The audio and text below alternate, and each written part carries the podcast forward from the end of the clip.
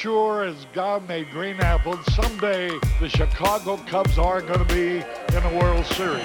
Here's the 0 1. This is going to be a tough play. Bryant, the Cubs win the World Series! You are Locked On Cubs, your daily Chicago Cubs podcast. But we didn't come here to drink beer! We came here to win this ball game! Part of the Locked On Podcast Network, your team every day. I said to the Uber boy, I said, me out with the crowd! What's going on, Cubs fans? You were listening to Locked On Cubs, part of the Locked On Network, your team every day. On today's episode, we are breaking down this Cubs Padres trade as Yu Darvish and Victor Caratini are heading to San Diego for Zach Davies and a slew of young prospects.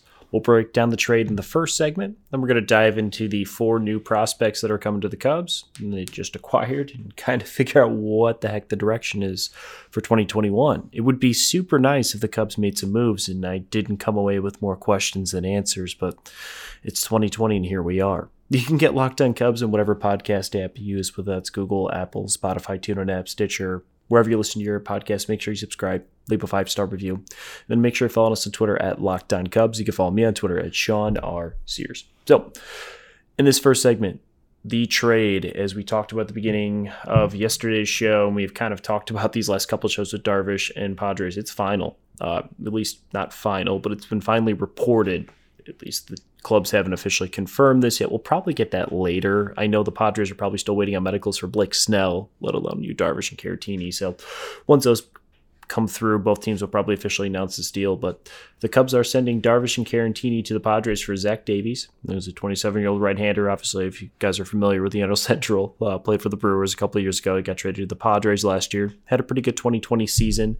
Similar to Kyle Hendricks, he found some success throwing his fastball less, using his changeup more. He hovers at around 88, 89, maybe 90 miles an hour. He's not going to throw a ton of high heat, He's going to give you a lot of changeups, maybe some breaking balls here and there, similar to Kyle Hendricks. Um, the other four names, though, Reginald Preciado, he's a six-five shortstop who uh, a switch hitting shortstop. He's got two different swings. He kind of has more of an elliptical swing from the left side, uh, more compact swing from the right side, but his frame at six five is really making scouts think that he could develop into something special as his hopefully starts to fill out. He is, I believe, only 17 years old, though. Um, that's kind of the theme with a lot of these guys. You'll start to see they aren't very old. Reginald Preciado um, was the top Panama prospect in the 2019 international signing class, and um, he's got a lot of pop, has potential to be a real strong hitter. Um, obviously, a switch hitting guy, shortstop. It, sounds like even at his size, they expect him to stick around, but he could potentially get shifted to third base, the outfield, um, just because his frame at 6'4, 185, they're expecting maybe get somewhere around maybe 190, 200 at 6'5. So, um, more to grow with him, but he's he was the highest prospect included in this deal. The other names here, we'll go through the names and we'll go through the players a little bit here. Owen Caissie, who's a left-handed bat, was on Team Canada. He was the second overall pick of the 2020 draft. Second, he was the second round pick of the Padres in the 2020 draft this year. Um, Jensen Santana, the only player in this group, at least outside of Davies, that has pro ball experience. I think he's got a couple of bats. Um, Jensen, a talented shortstop who has really good bat contact. I was watching some of his video through some of the prospect live videos I was able to find on YouTube, and he makes really good contact. He seems to fight through counts. I watched him go down two strikes and work walks twice um, against a, a, proven Texas Ranger pitcher, um, at least in their system at the moment. So that was impressive to see. Um, Santana seems like he's maybe the most polished, especially in the field. He feels like the guy might stick the most at shortstop. He's got a good glove, pretty strong arm. Um, interesting piece. And then the last piece is Ishmael Mena. Um, he's big, massive dude. I think he's already six four. I think they project him to get maybe somewhere around six five potentially. He's at so he's at six three, six four, about one eighty five. They think his frame could get filled out to about six five. 225 pounds. He has got a crusher lefty swing. Him and Caissie both, Owen Caissie both big lefty bats with a lot of pop. Um, so overall, I mean these these guys are all high upside, high ceiling guys, but they're also none of them are in the top ten of the Padres prospect system. They're all 15 through 20. Um, it kind of makes you think that if you're trading Yu Darvish at his peak value to a team that has one of the best systems in baseball, and you don't get one of the Padres' top 10 prospects?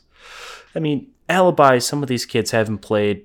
I mean, none of them have had at bats higher than rookie ball due to COVID, but some of these kids would probably be ending up higher on this list had uh, COVID not really made the impact it had and closed down the minors for the 2020 season for the most part. So um, it seems like the Cubs might be going off of the only thing I can kind of gather from this trade. Um, it seems like the Cubs might be going off of more recent scouting reports than they have maybe with some of the players that haven't played since 2019. Um, at least actual minor league ball, but having these scouting reports on players that had played more recently, maybe the Cubs feel more comfortable with that. I think it's safe to assume that some of these kids are going to rise through the the Cubs prospect list, and more than likely, one or two of them will probably end up on the list. Um, but it, it just doesn't make sense to me that the Cubs couldn't get, you know, just one of the top 10 prospects. You know, I, I, mentioned Robert Hassell, who obviously was the eighth overall pick in the 2020 draft here for the Padres. Um, Ryan Weathers was another name I saw. We saw Cole Wilcox included in the trade for Snell. Um, Luis Campusano, he's a catcher for the Padres, was a name I'd heard tossed around. CJ Abrams, for what it's worth. I mean, the Padres signed Ha-Seong Kim. So you've got Tatis, you've got Ha-Seong Kim, and you also have Jake Cronenworth as well in that mix. CJ Abrams doesn't really have a spot. I don't know why the Cubs maybe. Uh, the only thing I can think of realistically is that the, the Padres basically would probably have sweetened the deal with better prospects if the Cubs had eaten more money on this. But what's so strange is the Cubs just didn't wait. Like, why would you accept that deal? Why not just hold on a little bit longer? There's no reason you need to trade Yu Darvish today. You know, there's there's no financial implication. There's no real implication at all. Like you could have held a couple days and gotten something better. You know, it's kind of hard for me to think that the Yankees couldn't have beat this offer. That the you know another team that that had assets that wanted another pitcher could have come in and maybe even just sweetened this deal a little bit more. Um, it's kind of crazy to me. And then like you think about all this too, like Vic like Yu Darvish for these five players should have been fine on its own. Adding in Victor Caratini shouldn't have just been like it's in there, it's happening. Like it feels like he got included in this deal for nothing. So it's hard to kind of look at this deal and and and say you know what direction they're going. Good news is the Cubs did save some money. They are eating some of Darvish's salary, but are going to save somewhere close to 50 million with Davies coming onto the roster. Obviously, they get rid of all of Darvish's 59 million collectively. It sounds like I mean they're going to be eating some of that salary, but 59 million is coming off the books, so to speak. Um, it's really closer to 49.50 because of Davies 8 million he they're going to assume assume here, but I was talking with Ryan Davis before I got on the show here today, and we were kind of talking about Davies being included in this deal. It just kind of feels like at best he's probably Scott Feldman. You flip him for maybe some good prospects at the deadline, you see what happens. But it's hard to look at this deal and really get an idea of what exactly the Cubs got back. Not just because um, you don't really know when these guys are going to come in here, but you don't really know who these players are. Uh, really, as as as well as you might expect some of these other, you know, a trade like this to happen maybe in 2019, 2018 when you aren't dealing with COVID. Um, you just don't really know what the scouting report is on a lot of these guys. Uh, I did find a great report here from uh, Baseball America. Kyle Glaser um, did a great job of kind of breaking down who these guys are and, and why they're important. Um, and all of them. I mean, every report I've read on all these, all four of these rookie guys or these young guys here has been promising. There's a lot of upside and a lot of high ceiling, but it's all about you know what happens in these next couple of years of their development. Do they put on weight? Do they do they adjust their swing? Can they figure out how to make that two strike adjustment? Can they, you know, little things they're working on? They're 17 years old. They're 18, 19 years old. These kids are kids. You, you look at some of these tapes, it very clearly they are kids there's going to be this is going to be a long time for these players to come up and make a real impact. And it's just kind of strange to see this deal because you're thinking you know at least in my head the last couple days if Yu Darvish is getting traded you're probably getting at least something good, something really like you're you're holding on to and saying this is a great piece for either the future, for the present, whatever it may be. Um, you know, C.J. Abrams is the guy in my head that, that would have made a lot of sense. Um, of course, everyone's going to mention Mackenzie Gore, and that, that's not happening. But um, something like that would have been nice to say. At least you've got this guy who's in one of the best. He's one of the top prospects in one of the best systems in baseball. He's their eighth overall, sixth overall. You know, like even just Robert Hassell, a really talented guy. Ryan Weathers, a, a, a pitching prospect. Why are we taking Zach Davies back?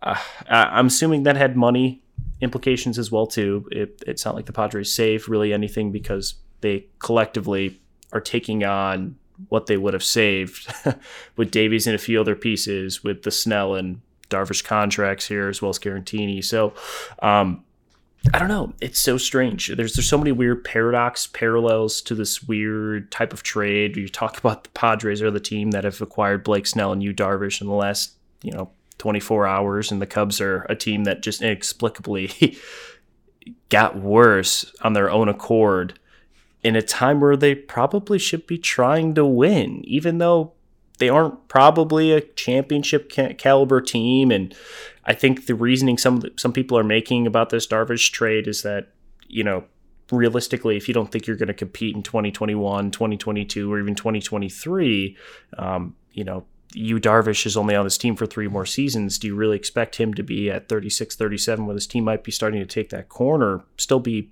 as good as he is? And do you think you can get value out of him now? So that trade makes sense, but what you got back for Yu, Darvish doesn't constitute the type of value I think anyone was expecting. I don't think they were expecting guys to, you know, to be expecting to make their major league debut in 2023, 2024. I think the idea was to have guys that kind of timed up with Brennen Davises of the world, the Ryan Jensens, the Chase Strumpfs, those type of guys who are, are close and, and should be competing for a position in the next couple of years it's weird to see how this trade worked out.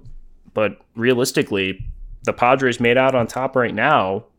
If the Cubs happen to by chance find the next Fernando Tatis, this is going to work out in their favor. But they just don't really know what they have yet because he took a bunch of lottery tickets and Zach Davies for Yu, Darvish and Victor Caratini. That's really what happened, and it's a salary dump move. Uh, no, no question about it. But I don't think it necessarily points to a rebuild quite yet. Hey guys, Sean Sears here from Locked On Cubs to talk to you guys about Built Bar. Built Bar is one of the best tasting protein bars I've ever had. I know I talk to you guys about this all the time, but Built Bar is not only one of the best tasting protein bars with flavors like caramel brownie, cookies and cream, lemon almond cheesecake. It's a new one I've been trying. Uh, those are all new flavors, but they've got their original flavors too, like peanut butter, banana bread, mint brownie. I love mint brownie. That's been my breakfast of choice the last couple years, or couple years, couple months now. But the bars are 100% covered in chocolate, super easy to to chew, soft. But the best thing about them is they're healthy. They're great for the health conscious guy, uh, losing weight, whether that's losing, maintaining weight. It's a nice treat to indulge yourself with. They're low calorie, low sugar, high fiber, high protein. It's great for the keto diet if you're trying to lose weight during uh, quarantine here right now. But take, for instance, the uh, cherry baraka 17 grams of protein, 130 calories, 4 grams of sugar, 4 grams of net carbs. That is incredibly healthy for you, is good for you, obviously, but also tastes really good. It's a nice snack to have throughout the day it's better than me chewing on like I don't know a donut. I'm a big fan of goldfish and chips and crackers. It's nice to be able to just eat one of these protein bars. I'm relatively full. I don't snack throughout the day, and I'm ready to eat dinner later on in the day. It's nice. I don't spoil my meal, and my girlfriend doesn't get mad at me when I don't want to eat the dinner she just made. But Built Bar has the promo code locked on to get yourself 20% off your next order. So you head to builtbar.com, use the promo code locked on. You save yourself 20% off your next order of Built Bars. They're delicious, they're nutritious, they're easy to bring anywhere on the go. Great snack for work from home. Head to builtbar.com, use promo code lockdown, save yourself 20% off, and give these guys a shout out. They've been doing awesome work for the Locked On Network and are making some of the best protein bars you'll ever have. Are we ready for some football? College football heads into a bowl season, and there are some big matchups this weekend. NFL regular season is finishing up with the playoff picture becoming clear. There's only one place that has you covered, and the one place we trust. That's betonline.ag. Sign up today for a free account at betonline.ag and use the promo code LOCKED ON for your 50% welcome bonus. But with NFL games coming up, obviously tons of college football, we've got NBA starting officially. Don't sit on the sidelines anymore. Get in on the action. Don't forget to use promo code LOCKDOWN to receive 50% off on your welcome bonus with your first deposit. That's Bet Online, your online sportsbook experts. Visit our good friends and exclusive partners at betonline underscore AG on social media to take advantage of the best bonuses in the business. Sign up for a free account and use promo code LOCKDOWN when you sign up for your bonus. Betting on the Bears or Bulls doesn't have to be a guessing game if you listen to the new Locked On Bets hosted by your boy Q and handicapping expert Lee Sterling. Get daily picks and quick hitting advice to make the smartest possible wagers. Subscribe to Locked On Bets podcast brought to you by betonline.ag, wherever you get your podcasts. But here in the second segment, so who the heck are these kids? Um, what, what, what, what, what can we expect from these guys? Um, going through here, I'm going to read through the Baseball America article that uh, by Kyle uh, Glaser that really kind of breaks down these guys rel- relatively well. But uh, is a guy who his father Victor was a former Yankees minor leaguer. Um, he's emerged as one of the top prospects in the 2019 international prospect class. Padres signed him for 1.3 million. Um, has yet to make his major league debut, his professional debut, I guess, yet. But he's a skinny, projectable frame who's now at about 6'5, 6'6, a switch hitter. Um, left handed, right handed swings are different, but both very strong and both show signs of being able to grow into power as he gets older. He's got a really good, strong control of the strike zone. He's a pretty good runner. Um, it seems to have advanced instincts and polished defensive skills that seem to make people think that he could stick at shortstop despite being 6'5. His arm strength is getting stronger. There's a ton of upside, but really everything hinges on to how his body fills out and when that power starts coming. Because if Preciado can start showing he's got, you know, 15 to 20, 25 home run power at a shortstop at six five, that's an impressive skill set and a guy you could even with how many prospects the Cubs or prospects are picking up now that are shortstops, you could maybe move into third base, outfield, DH, whatever it may be, second base. It's nice to have. Ishmael Mena, the 18 year old uh, dude is going to be just a monster. He's already 6'4, 185 at 18 years old. The way things are progressing, people think that, like Preciado, he should start to fill out despite being a teenager. A lot of, you know, his game relies heavily on him filling out his frame, but people think he could get up to 225 pounds. We're talking about 40, 50 pounds of weight. During the pandemic, he put on already 10 pounds of good weight and stood out in the instructional league because of that. He's a sleek, lean center fielder with a ton of speed in the outfield. He's going to need to improve just like his route taking in the outfield. He doesn't have necessarily the greatest feel out there, but uh, in terms of what he brings with his bat, he seems to hit the ball all over the field. He's got a whippy swing from the left side, but he does have a lot of pop and he does seem to get underneath the ball quite a bit from some of that launch angle. You could see if that dude was able to put on more and more weight, it's not hard to see him turning into a big power hitter. Yeison Santana, the shortstop I was mentioning before, signed out of the Dominican Republic in 2017. He's very quick. He's got some of his fast twitch fibers. His numbers through uh, through the fall league or rookie league in Arizona in 2019 batted two or 346 and on base percentage of 429. He seems to show really great hand-eye coordination and barrel awareness. He's always making contact, and he has a great does a great job of going the other way, going up the middle, pulling balls. He just has a great eye for the strike zone and knows with two strikes when to make those adjustments and when to really pull on a ball and barrel it up. He's an impressive dude. I, I think he's going to be fun. He just seems to have really explosive, quick twitch fiber hands, plays with a lot of energy, has good awareness for the game itself.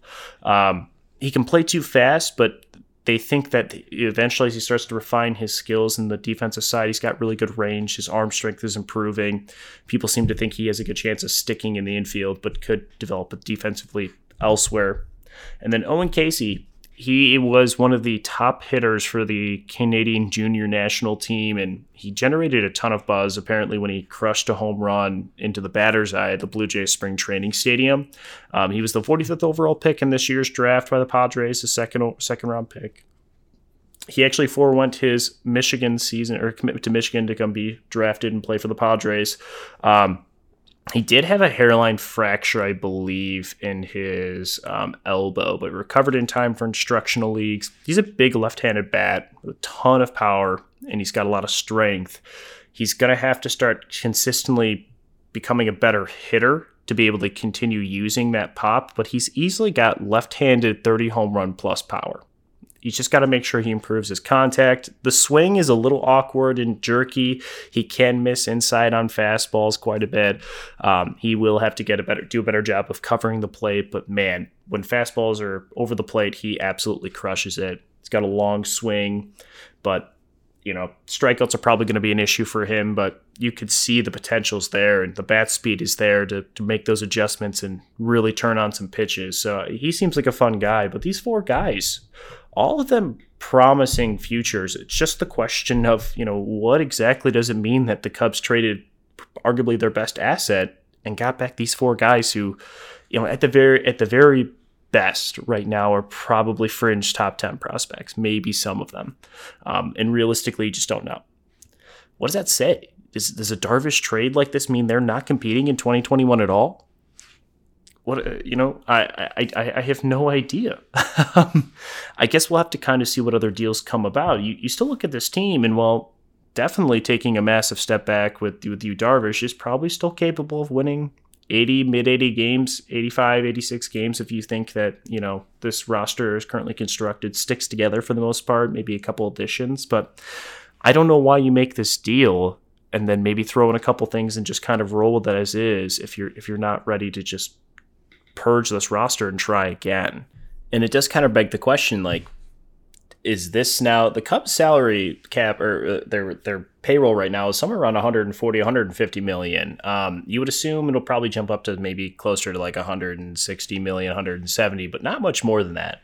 It then begs the question: Do the Cubs need to move another person off this roster to make additions? Because they still have to add additions. They're still going to need pitching. Jon Lester might come back. We saw Bob Nightingale float that out there earlier today, and you know that would make sense. It'd be definitely a move to appease the fans after trading a clear fan favorite and a guy that I don't think many people expected to be moved at the beginning of this offseason. Um, but it, it you have to add to this roster a little bit. Dave Kaplan talked about this all over on Twitter, and then I listened to a little bit of the uh, the Cubs Talk podcast where he, he kind of mentioned, you know, the, this Cubs team has a billion dollars in debt. Now he keeps saying this Cubs team, it's the ownership group, it's the Ricketts that have a billion dollars according to him in debt. But there was a tweet he put out there. He said they're in a financial crisis over there. That that is a fact. A billion dollars of debt, a lousy farm system, a pandemic that cost them close to 200 million. These are just facts. Add in a TV station is not producing revenue like they thought it would. They have serious issues. Okay, yes. Okay, so maybe the Ricketts do have a billion dollars in debt on their on their sheets right now and maybe that's something they have to deal with. How does that impact the baseball organization and why are they not able to put some of their own money into this. There's a great article from Evan Altman that talked about some of just the other revenue streams that Major League Baseball owners have.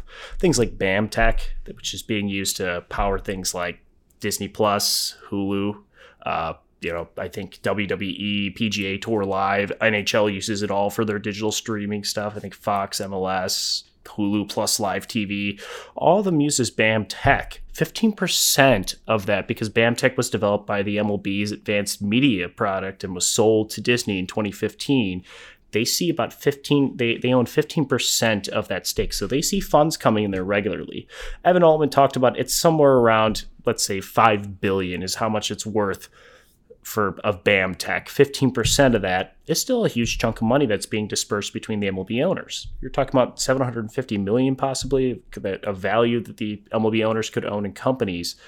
And you talk about, you know, that's maybe 25, 30 million per, per, per team, but these are just regular investments that the MLB owners didn't have to try at all to do.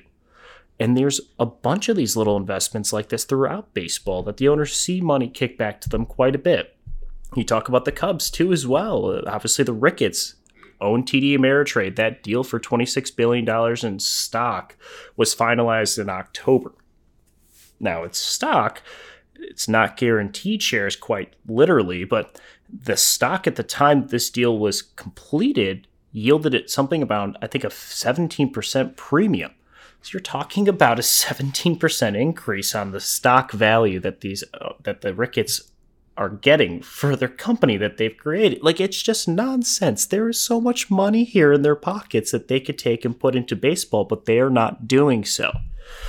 And the fact that you can turn around and see the Padres of all teams going for it, you see the Mets saying they're going to spend money, that the Yankees are going to spend money at some point here, that the Red Sox consistently spend money, despite obviously selling away guys like Mookie Betts and whatnot. Like there are major market teams that are still finding ways to make this work and maybe have somewhat of a down year and kick back up because of the efforts they've done on more than just, you know, what they did to win a championship in 2016. So it, it's frustrating to see this Cubs team sit here and say they can't spend money and then quite literally gut their team for for $59 million. You, you traded away your ace for $59 million. And a bunch of lottery tickets. But realistically, this was about the money. And if these players that come back have some value to the Cubs, which it looks like they will, that's great. But you won't see those returns until three, four years down the road. And the Cubs do need to make changes now.